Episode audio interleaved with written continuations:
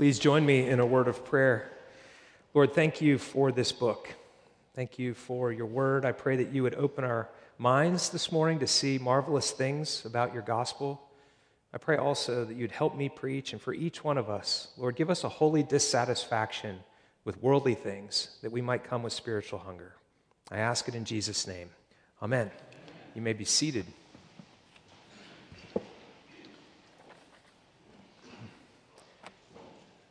One of the parts of our liturgy is called the comfortable words. After the absolution, we confess, confess our sins, we're reminded of God's forgiveness, and then it says the comfortable words. And one of them is that if anyone is weary or heavy laden, it says, Jesus, come to me and I will give you rest. And I'm asking the question of how does someone come to Jesus? What does that mean? Like, if, if I am weary and heavy laden and I am wanting his rest, what do I actually do? And it has to do with change fortunately or unfortunately, depending on which way you receive change, um, some of us are dead set against changing. I saw a bumper sticker in the last election cycle that I had to chuckle at just on the car, and it said, I'll keep my money, guns, and freedom, and you can keep the change. You know, I chuckled because of the play on words, but that was a person who is dead set against changing anything. I don't want to change. I want to stay exactly how we are. Don't bring your, your any kind of um, revisions. I wonder if that describes you spiritually as well. Or if you come thinking, I am kind of burdened and heavy laden, I do need some rest. I'm not satisfied with things in life. What must I do? Well, this morning, my big idea, the concept I think from the text is this the good news changes lives. And there's that word change. What does it change? Well, first of all, we have to change allegiances. We have to let go of one kingdom and come into a different one. There's a, there's a change on our part. And then we also have to submit ourselves to the changing work of God who changes our hearts. Every so often, I read this little booklet um, called My Heart, Christ's Home. It's, I have it here. It's like a tract. You, could, you can literally read this before you're finished eating your breakfast. And uh, Robert Munger wrote this, I think, in the 1950s. Uh, he was a professor at Fuller Seminary. And he uses the heart or he uses a home, the idea of a home with different rooms, as a metaphor for the heart. And he invites Jesus into his heart as a new Christian, and then he realizes he's a terrible host because he won't let him into certain rooms. He doesn't meet him in the morning when, he, when they've agreed to meet. He doesn't feed him good food. And I want to just read you about the dining room because it's about change. And he says this From the study, we went into the dining room, the room of appetites and desires.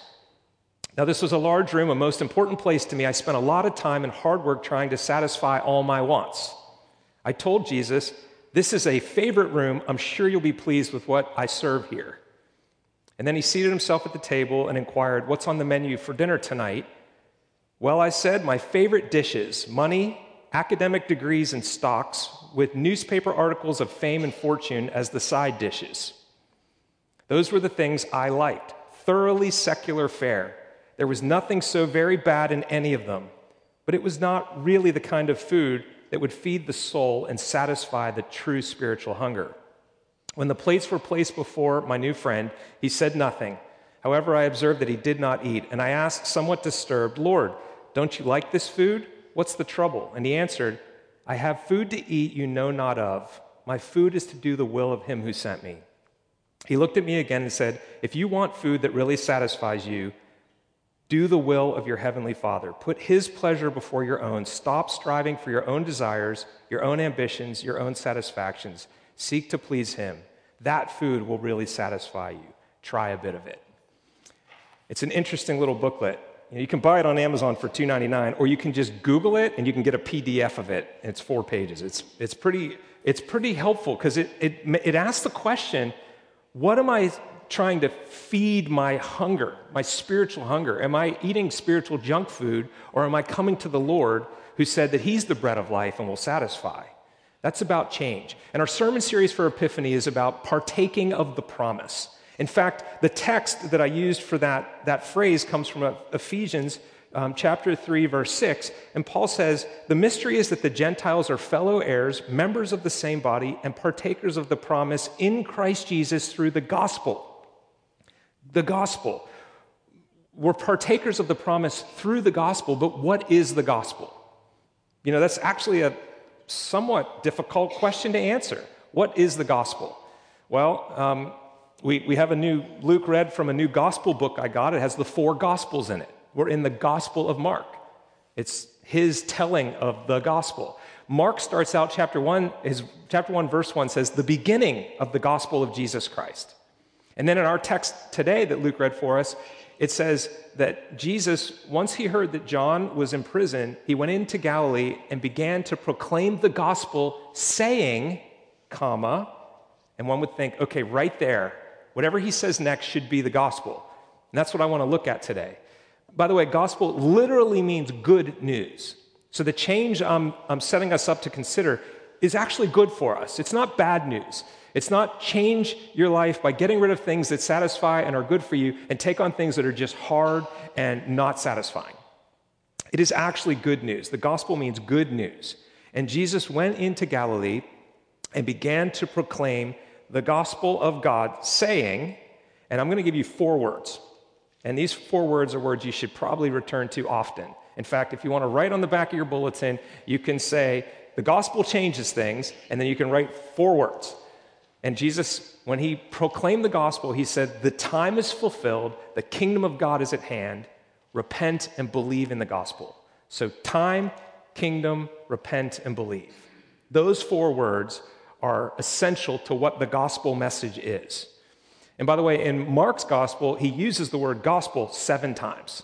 So you can start to look at how these words have an effect on people and how Jesus brings the gospel and not just talks about it.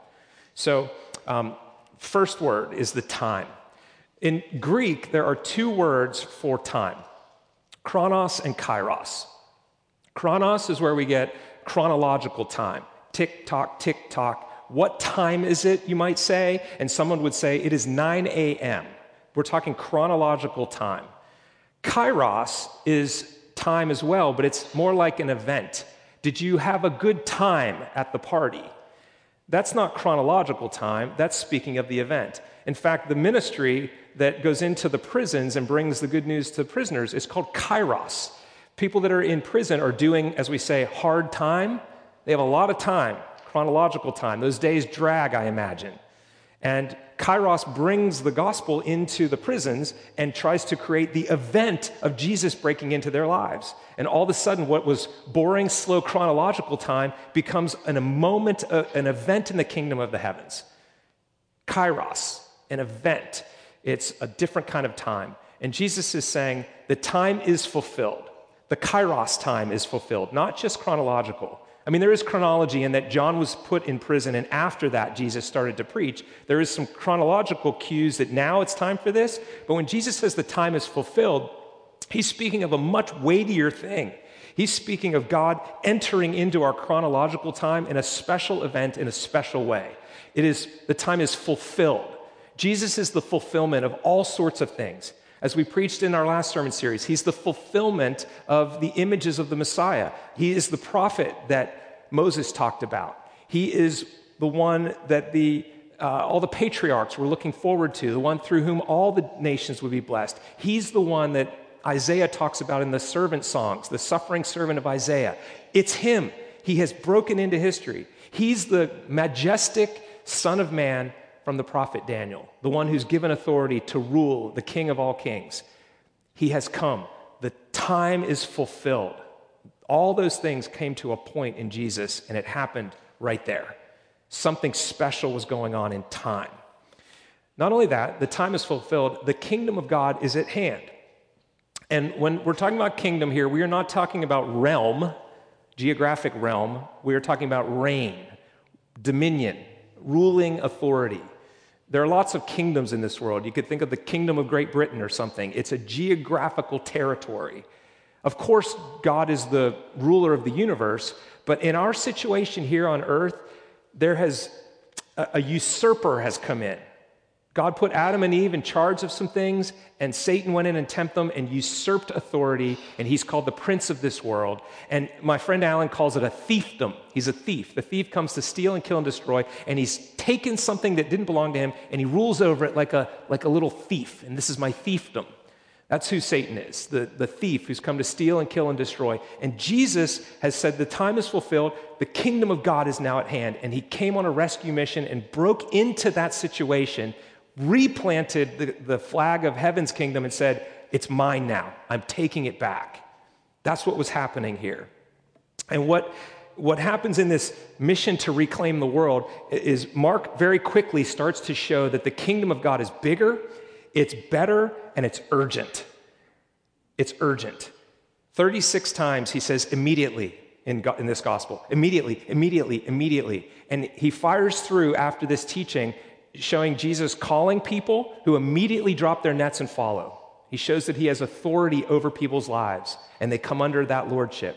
He shows him um, healing uh, a sick person, multiple. He has authority over illness to bring health where there was sickness.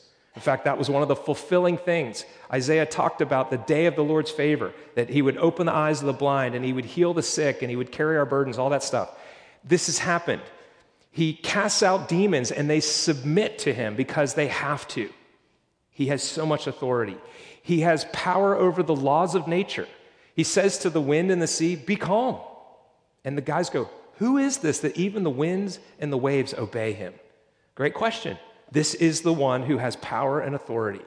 And so he demonstrates the power of his kingdom and how strong his mission is. And then, of course, the gospel goes to the, the, the climax of all history, which is Calvary and the cross. And Jesus says, I'm going to die for the sins of the world, and on the third day, I'm going to rise. And he does exactly what he said. Not only does he have authority and power over Satan, over sickness, over people's lives, over the laws of nature, he has authority over death the author of life, died and rose on the third day and defeated death. And so we have the hope of the resurrection. We did a funeral yesterday. The message is always the same it's the Easter message. Death no longer gets the last word. The king has come, the kingdom of God is at hand. And Jesus demonstrates it by showing how powerful he is to conquer. Now, it's, um, it's helpful, though, to recognize there's a spiritual conflict. And I, I, like the analogy of World War II between D Day and V Day. The war was definitely won, but there was all sorts of death and casualty that happened for a while before everyone put their guns down. I keep going back to Band of Brothers, that um, 10 part series on World War II, the trench warfare that HBO did years ago. It's phenomenal. And I was just watching a, a series called, uh, one of the shows, the title is The Replacements. So these guys I think they're in France somewhere fighting Bastogne or somewhere. They're, they're fighting and they're dying, and it's, it's a tough fight. And the replacements are the new guys that are coming in to backfill the lines when there's an injury or a death. And um, a lot of these replacements didn't understand the, the situation they were walking into. It's safe in the back lines where the Jeeps are moving around. And as you get closer and closer to where your assignment is, it gets more and more dangerous. And many of the replacements ignorantly just walk out upright and get shot, like right away.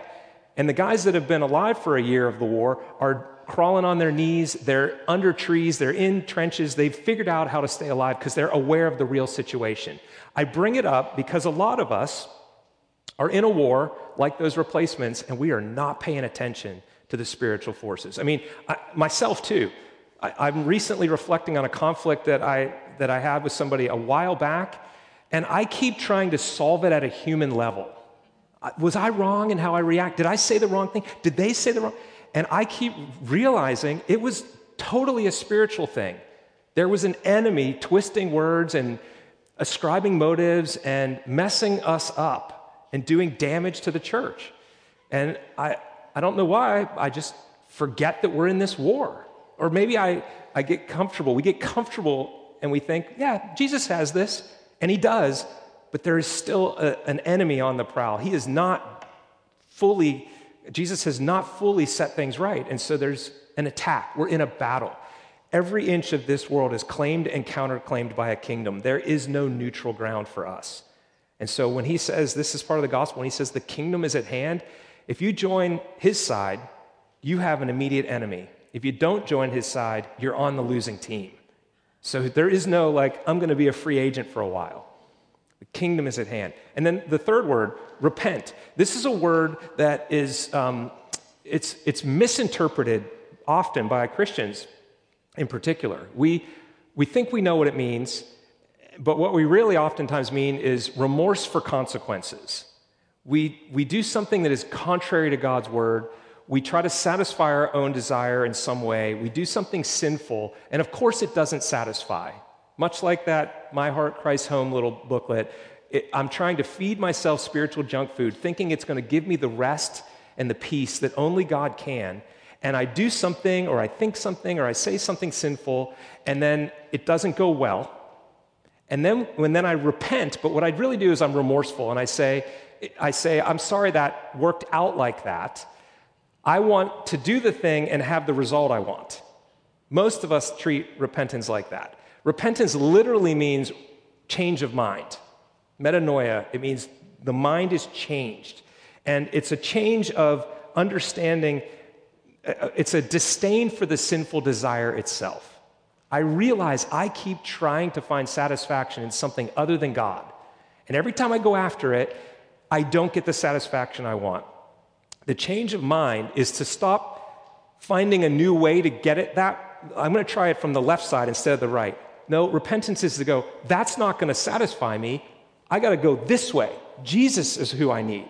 I've got to come to him and I got to deal with the fact that my heart keeps wanting the wrong stuff. Read Romans 7 for Paul, uh, the Apostle Paul's own dilemma with it. He's like, With my mind I serve the law of God, but the sin that remains in me still serves me. And I keep feeling this tension.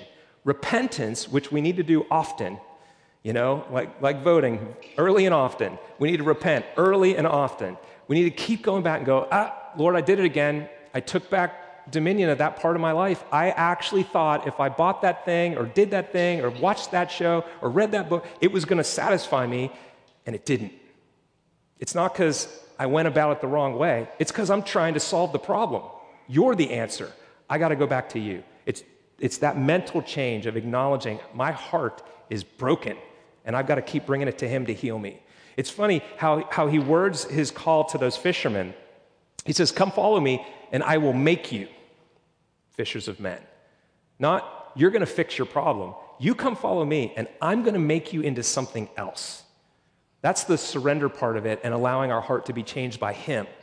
We have to change allegiances and come to Him, and then our heart gets changed. We have to keep giving Him our heart. That's what repentance is about. And then the fourth word is believe. So time is fulfilled, kingdom is at hand. Repent, actually repent, and then believe in the gospel. The belief part is interesting too, because what follows is um, in Mark's gospel is not a list of things that a Christian should do to earn favor with God or live a good life or, you know, clean living. It's not about that. What follows is a demonstration of the character of Jesus, his power, his teaching, how the kingdom works. Jesus modeled an intimate relationship with God the Father. And he brought people around him and created a community of people that would do the same thing. Believing in the gospel is not intellectual assent to the creed. It is actually a relationship with Jesus. It's loving who he is, it's choosing to let him be your Lord, it's doing life together with him. It's not when I die, I go to heaven, it's now the kingdom has come, and I'm going to choose to walk this life with him. My heart is going to be Christ's home. I'm going to expect kairos events often. You know, you could plot your spiritual journey if you got out uh, like a poster board. Every place chronological time got interrupted by God when He broke in and did something. And you could journal about what happened in each one. You can start to see this trajectory of an incredible life lived with God. We need more of that. We need more of Him in our lives, not less. It's a relationship. It's not about doing the right stuff, although how we behave matters. We are called to have faith that is in action. In fact, I love the saying that grace is not opposed to effort, it's opposed to earning. Jesus didn't give us the list of things so we could go do the right stuff and deserve God's favor. But Jesus did, by grace, do the work for us, and then he invited us to a different way of life. So effort is part of responding to grace, but it's never about earning anything. It's not credited, it's credited to us. It's not building up some kind of status with God. It's about a relationship. The good news changes your life and that means it changes how you live your life. But I want to I want to share a, probably one of the more frightening texts in in the Bible. At the end of the Sermon on the Mount, Jesus said this as we think about the relationship. He said, Not everyone who says to me, Lord, Lord, will enter the kingdom, but the one who does the will of my Father who is in heaven. So let me stop there. It sounds like if you want to get into the kingdom, you got to do stuff, you got to earn it. You got to be the one that, that earns it. But that's not where he stops. He says, On that day, will many, many will say to me, Lord, Lord, did we not prophesy in your name and cast out demons in your name and do many mighty works in your name? And then I will declare, declare to them, I never knew you. Depart from me, you workers of lawlessness. See, it's about the relationship with God. It's not, it's not that you shouldn't do those things, it's just that doing those things doesn't get you saved. Believing in the gospel could even be said believing on the gospel. It's putting your weight on Jesus and allowing him to work in and through you. Together, we're going to go do the will of the Father, and we're going to do it in relationship. So Jesus will say, Well done, good and faithful servant. Come in, friend of mine, whom I've known ever since you joined my kingdom. It's relationship, not just about work. The gospel, the good news, changes your life. Now, the application here, I, I would encourage you to welcome change in all four of those words. So, first of all, think about time. Spend time with Jesus, give him time, invest time, ask for him to break into chronological time with his kairos events. The kingdom, give dominion over to the Lord. Maybe download, go get the free PDF, download Robert Munger, My Heart, Christ Home, and it'll take you like 10 minutes. Read through the rooms of the house and each time you find something that he says that resonates with you, give it over to Jesus. Give it to him. Just keep, keep coming, keep giving him reign, keep giving him dominion, authority over your life. Repent. Ask yourself, why do I keep eating the spiritual junk food and then I'm surprised I get a bellyache? Ask why. Go to the motive and ask God to change your thinking about it. Do you actually believe his way is better? Do you actually believe it's more joyful to be a Christian? Or do you agree with Billy Joel? I'd rather laugh with the sinners than cry with the saints. The sinners are much more fun. He's wrong, by the way. I know lots of really great Christians. And then believe. Look again at the stories of the Lord. Read Mark's gospel. Praise him for who he is. Welcome him that he wants to come and live his life with you. He wants to bring his life into your life. Welcome that. The gospel, by the way, does mean good news, not uh, I got some bad news. Life's not going to be fun anymore. It's not going to be interesting. It's going to be boring and predictable, but you will go to heaven. That's, that's, not, that's not the message. Actually, it's the sinners who are boring and predictable. You know, every time I see somebody fall into a moral failure, I go, gosh, that's so cliche. But when I see somebody do kingdom stuff, I go, whoa, power of God is working in that person's heart. That looks different. That's different. That's interesting. And there's the joy that Christians have that just, you know, is so winsome. It, it, it pervades their life. Others are drawn into it. There's a peace even through suffering. That's what it's about. This is good news. The good news changes your life, so welcome it. Let's pray. Lord, thank you for coming. We couldn't save ourselves. We needed you, and you came in the exact right time. Lord, would you come again for each one of us? Would you break into our lives? Would you give us the courage? To trust that the good news of the gospel is in fact good. Lord, for anyone in here who has never trusted you, I pray this morning that they would invite you in, that they'd open their heart up to you, for you promised to come in and dine with us. Thank you for that, Lord. And for those who've walked with you a long time, I pray that you would help us savor the sweetness of it.